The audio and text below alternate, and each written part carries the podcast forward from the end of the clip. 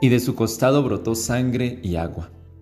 Celebramos hoy la solemnidad del Sagrado Corazón de Jesús, celebración que por largos años ha acompañado nuestros hogares, con fervor y con una confianza que nos sobrepasa. Entregarlo todo, no guardarse nada, morir en una cruz, dar la vida incluso por el más pecador de todos, solo puede ser un acto de amor que viene de Dios. ¿Alguna vez te has preguntado lo que significas para Dios?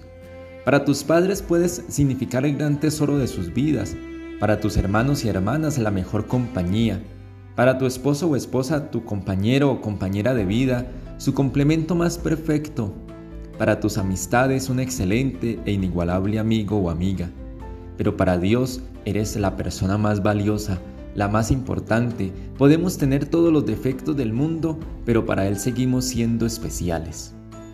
Cometió la locura de amor más grande que jamás se haya visto y todo lo hizo por cada uno de nosotros. El amor del Señor es más grande que todas nuestras contradicciones, que todas nuestras fragilidades y que todas nuestras pequeñeces.